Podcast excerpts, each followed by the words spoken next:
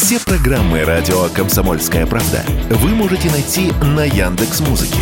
Ищите раздел вашей любимой передачи и подписывайтесь, чтобы не пропустить новый выпуск. Радио КП на Яндекс Музыке. Это удобно, просто и всегда интересно.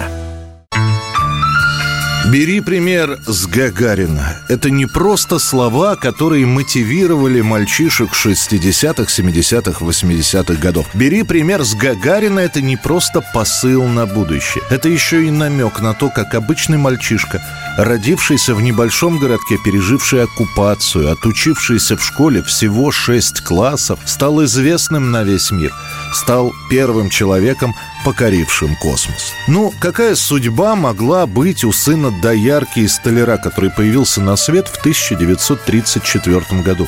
Третий ребенок в семье. Родители постоянно на работе с маленьким Юрой, нянчится старшая сестра. Обычный мальчишка. Когда началась война, Юра только собирался в школу. 1 сентября 1941 года. Первый раз, первый класс. А через месяц в деревеньку Клушино, где жили Гагарины, войдут немецкие части. Отца, мать, четырех детей выгонят из дома. Они будут жить в землянке полтора года, а перед самым своим уходом немцы угонят в Германию и сестру, и старшего брата. Они вернутся домой только после войны. Из-за этих перерывов шестой класс Юра заканчивает только в 1949 году. Ему на тот момент, шестикласснику, уже 15. И несмотря на то, что родители хотят, чтобы сын учился дальше, Гагарин решает, он будет учиться на получение профессии. В город я хочу, в ремесленное училище поступать. Убери. Там форму дают, шинель, ботинки, койку в общежитии. Че еще? Кормят три раза в день и стипендию дают. Чего дают? Стипендия, деньги, 7 рублей в месяц. Ух ты. Меня когда отец учиться посылал, деньги платил. Пятерка. Так Юрий Гагарин отправляется в Москву поступать в ремесленное училище, а там уже закончен набор. И лишь чудом удастся попасть в Люберецкое училище, которое готовит специалистов по сельскохозяйственному машиностроению. Кстати, эти слова «чудом», случайно, по воле случая, будут периодически встречаться в биографии Гагарина. А пока в 1951 году он молодой специалист, формовщик-литейщик. Учиться ему понравилось. Пока получал профессию, Гагарин успеет закончить еще и школу рабочей молодежи. А после начинается влюбленность в небо. Учась в Саратове, Гагарин приходит в местный аэроклуб «Досав». И ведь тоже случайно кто-то из знакомых сказал, пойдем послушаем, там про Циолковского будут рассказывать. А оказалось, что полеты именно то, к чему стремится гагаринская душа. В этом клубе был свой легкомоторный самолет, который даже не столько летал, сколько чинился все время. И вот в 1955 году Гагарин после ряда тренировок впервые самостоятельно поднимается в воздух. Вы можете себе представить, он впервые поднялся в небо в 55-м, а уже через 6 лет также впервые отправится в космос. Я тебе другое скажу. Ты без пяти минут лейтенант, а может дослужишься и до полковника. Так вот запомни, небо ошибок не прощает. Но до этого, до полета в космос, будет служба в армии. По тем меркам Гагарин идет служить очень поздно, в 21 год. Зато сразу становится помощником командира взвода.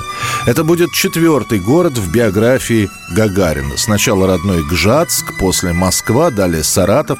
И вот, наконец, город Чкалов и первое военное летное училище имени Ворошилова. И, наконец, последний город в биографии Гагарина-летчика, поселок Луастари в Мурманской области. В 1959 году именно там служит военный летчик третьего класса, старший лейтенант Юрий Алексеевич Гагарин. Вот, казалось бы, к 25 годам есть все, чем можно гордиться. Советский офицер, который достиг положения сегодняшнего самостоятельно. Живет с молодой женой, которую привез из Оренбурга. Уже здесь, за Полярье, родилась дочка. Неплохая по советским меркам зарплата с северными надбавками. Полеты на реактивном истребителе МиГ-15. Это все к 25 годам. Там, глядишь, еще 10-15 лет дадут майора, отправят на пенсию. Живи в свое удовольствие. Однако Гагарину такой жизни мало.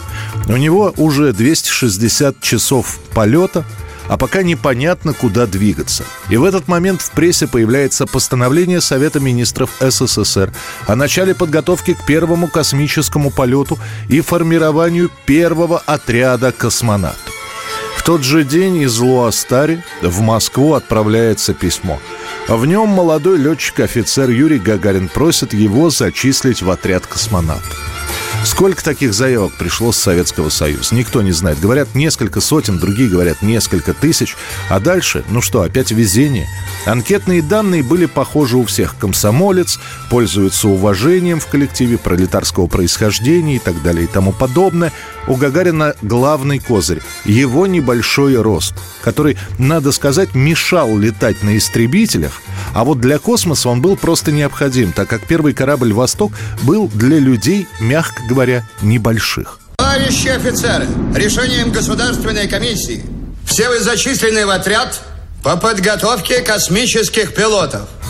Юрий Гагарин становится одним из 20 членов отряда космонавтов. К тренировкам он приступает весной 1960 года. Тренируют первую группу космонавтов неистово. Все понимали, что идет гонка, кто кого победит в этом космическом противостоянии. Америка СССР или Советский Союз, Соединенные Штаты. Практически каждый день звонки из ЦК с вопросом «Когда? Когда? Когда человек полетит в космос? Из 20 собранных в итоге останутся шестеро. Юрий Гагарин, Герман Титов, Григорий Нелюбов, Андриан Николаев, Павел Попович, Валерий Быковский. Ежедневно пробежка, центрифуга, размещение в капсуле «Восток», тренажеры, снова пробежка. И за каждым из этих шестерых наблюдает Сергей Королев. Он до последнего момента решает, кто из них будет первым. И это точно не Титов. Королев об этом никому не говорит, но в Политбюро посчитали неправильным, если в космос полетит русский человек с нерусским именем Герман. Хотя родители Титова просто любили Пушкина и назвали сына в честь героя «Пиковой дамы». 25 января летчикам сообщают, у них теперь новая профессия. Они не просто летчики Советского Союза, а летчики-космонавты.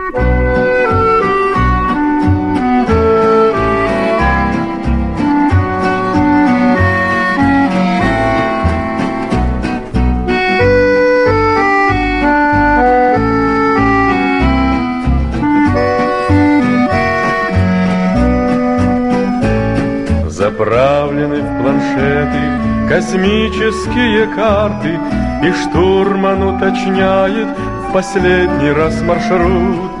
Давайте-ка, ребята, споемте перед стартом У нас еще в запасе 14 минут. Я верю, друзья, караваны ракет Помчат нас вперед от звезды до звезды на пыльных тропинках далеких планет Останутся наши следы. На пыльных тропинках далеких планет Останутся наши следы. Когда-нибудь с годами Припомним мы с друзьями Как по дорогам звездным Вели мы первый путь как первыми сумели достичь заветной цели и на родную землю со стороны взглянуть.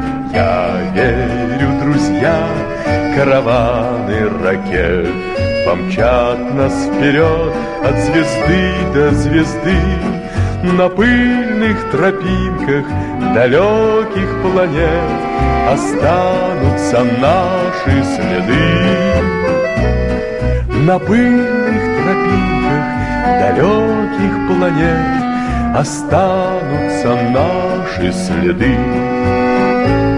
Давно нас ожидают далекие планеты, Холодные планеты, безмолвные поля.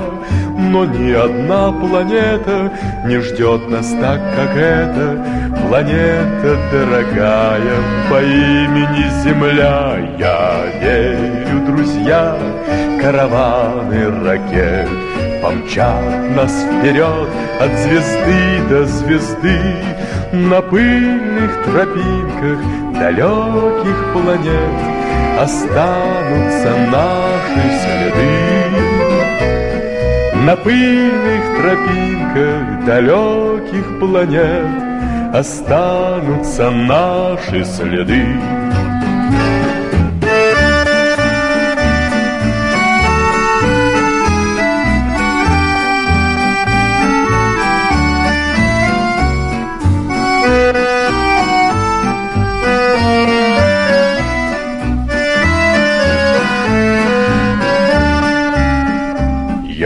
Верю, друзья, караваны ракет Помчат нас вперед от звезды до звезды. На пыльных тропинках далеких планет Останутся наши следы. На пыльных тропинках далеких планет Останутся наши следы Это радио «Комсомольская правда». И мы продолжаем рассказ про Юрия Алексеевича Гагарина. 23 марта 1961 года Сергей Королев объявляет, командиром отряда космонавтов назначается Юрий Гагарин. Его кандидатура будет обсуждаться не только в Центре подготовки космонавтов, но и в Кремле. Возражений по кандидату не будет. Гагарин – основной космонавт, дублером назначают Германа Титова. Ну а дальше все известно. 12 апреля, Байконур, позывной Гагарина «Кедр» и его знаменитая и, кстати, это не импровизация. Это был своеобразный привет от Юрия Гагарина. Дело в том, что тренировками космонавтов руководил летчик-испытатель, герой Советского Союза Марк Галай, который произносил «поехали» во время занятий постоянно. И вот таким образом Гагарин во время старта и поблагодарил учителя. А дальше уже весь мир узнает новость о полете человека в космос. Пилотом, космонавтом космического корабля «Спутника Восток» является гражданин Союза Советских Социалистических Республик, летчик-майор Гагарин Юрий Алексеевич. В новостях Юрий Гагарин уже майор, а стартовал старшим лейтенантом. Пока Юрий находится в космосе, Хрущев, радуясь тому, что страна утерла нос американцам, приказывает присвоить Гагарину звание майора, перескочив капитанское назначение. Но и звание это не главное. Это было такое ликование не только в Советском Союзе. Человек в космосе – это уже не фантастика. Фамилия Гагарин звучит везде, на разных языках. Какая там работа? Студенты сбегают с лекции, идут по улицам, крича «Ура!», обнимаются и поздравляют друг друга знакомые и незнакомые. Снова, как в 45-м в Москве звучит слово «победа». И это действительно победа. И сразу, словно по единому толчку тысяч сердец – Люди вышли на улицы столицы, чтобы так же, как всем народам, мы готовили этот беспримерный подвиг, всем народам разделить радость его свершения. Через два дня люди снова на улицах. Гагарина везут по Москве. Но перед этим проход по красной ковровой дорожке из самолета, приземлившегося во Внуково, на доклад Хрущева. И те, кто смотрит, видят, как у первого космонавта во время походки развязывается шнурок. Но это даже не шнурок, как выяснится, а лопнувшая резинка. Кстати, очень важный аксессуар для мужчин 60-х годов. Эта резинка крепилась на ноге и поддерживала носки. Все системы и оборудование корабля работали четко и безупречно. Самочувствие отличное. Готов выполнить любое новое задание нашей партии и правительства – майор Гагарин. Не было человека популярнее Гагарина в 61-м, да и в последующие несколько лет. Все мальчишки теперь хотят стать космонавтами. Самое популярное имя для родившихся мальчиков – Юрий. В парикмахерской главный запрос – стрижка под Гагарина, и чтобы обязательно вот сбоку проборчик – Летные училища и институты заваливают письмами. Как вам поступить, когда экзамены и сколько нужно учиться, чтобы стать космонавтом? И, наконец, лучший комплимент от девушки. У тебя гагаринская улыбка. А дальше начинается жизнь Юрия Гагарина символа. Бесчисленные интервью, встречи, поездки по всей стране, да и по всему зарубежью. Болгария, Бразилия, Афганистан, Польша, Индия, Канада, Чехословакия, Цейлон, Великобритания. И это только за 61 год. Одна встреча с королевой Англии чего стоила. Во-первых, на эту встречу Гагарин приехал промокший до нитки. В Англии идет дождь, и крышу автомобиля, в который везут Гагарина, опускают. Но увидевший стоявших на обочине людей, первый космонавт просит поднять тент, и всю дорогу под проливным дождем он машет рукой собравшимся. А после случается казус не по протоколу. Во время чаепития на глазах королевы Гагарин аккуратно достал ломтик лимона из чашки и также аккуратно его съел на глазах у Елизаветы II и всех присутствующих. Вроде как нарушение этикета чаепития, но ситуацию разрядила сама королева, которая вслед за Гагарином тоже съела свой ломтик лимона. Her Majesty, her ministers and all her subjects have been captivated by the charm of Major Yuri Gagarin. Never has Moscow sent a finer ambassador. Конечно, Гагарина такая слава, такое внимание к своей персоне и радовало, и, а с другой стороны, тяготило. Он понимал, что обрушившаяся на него популярность – это данность. В сентябре 61-го Гагарин поступает в военно-воздушную академию Жуковского, но по сути он учиться в ней начнет лишь в 64 году, когда уже немножечко станет меньше всех этих выматывающих поездок. И выматывающих не от встреч, а от бесконечных застолий. Он все еще будет верить, что отправится еще раз в космос. И вот Гагарин снова в звездном городке на тренажерах сбрасывает целых 8 килограммов, которые набрал за время этих поездок. Он готовится к программе «Союз», а это уже совершенно другой тип кораблей. Юрия Гагарина назначают дублером Владимира Комарова, но этот полет заканчивается гибелью Комарова, и тренировки на время приостанавливают. Первый после перерыва самостоятельный вылет на МиГ-17 Гагарин совершил в начале декабря 1967 года. Приземлился со второго захода из-за неверного расчета на посадку. И снова это характерно для летчиков низкого роста, которые имели перерыв в полетах. Конечно, к концу 60-х годов популярность у Гагарина никуда не делась, она слегка лишь притихла, чему сам Юрий Алексеевич был несказанно рад. Он больше проводит времени с семьей и с дочками. В СССР, кроме него, появились новые герои-космонавты. Это и Терешкова, и Леонов. А Гагарин, наконец-то закончив академию, мог снова вернуться к полетам. Да, пусть это не космос, э, пусть это всего лишь полеты на мигах, но это снова летать. И хоть погода в тот день, в 68 году, была нелетная, тренировку отменять не стали.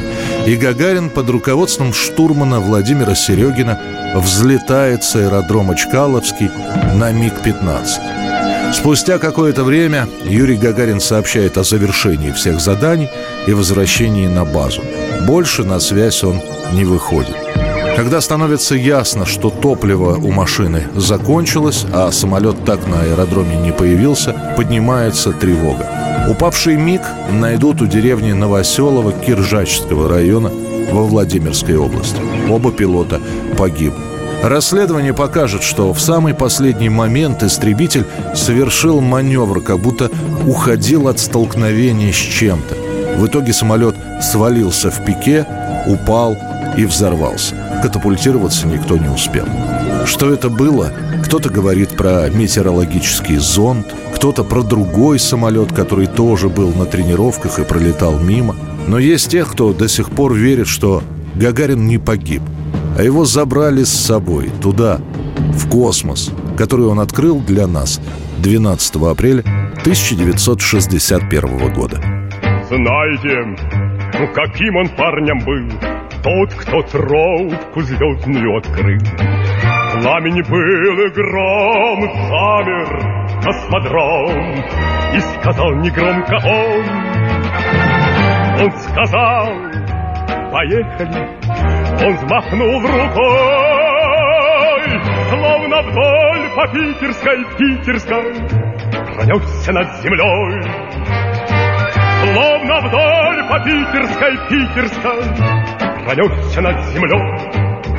Знаете, каким он парнем был, как поля родные он любил. Той степной дали первый старт земли был признанием ей в любви. Он сказал, поехали, он взмахнул рукой, Словно вдоль по питерской, питерской Пронесся над землей. Словно вдоль по питерской, питерской Пронесся над землей.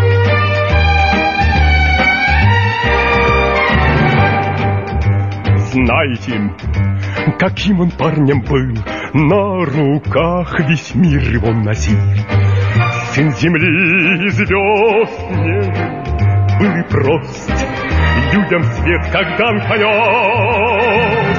Он сказал, поехали, он взмахнул рукой, Словно вдаль по питерской, питерской Пронесся над землей. Словно вдаль по питерской, питерской Пронесся над землей.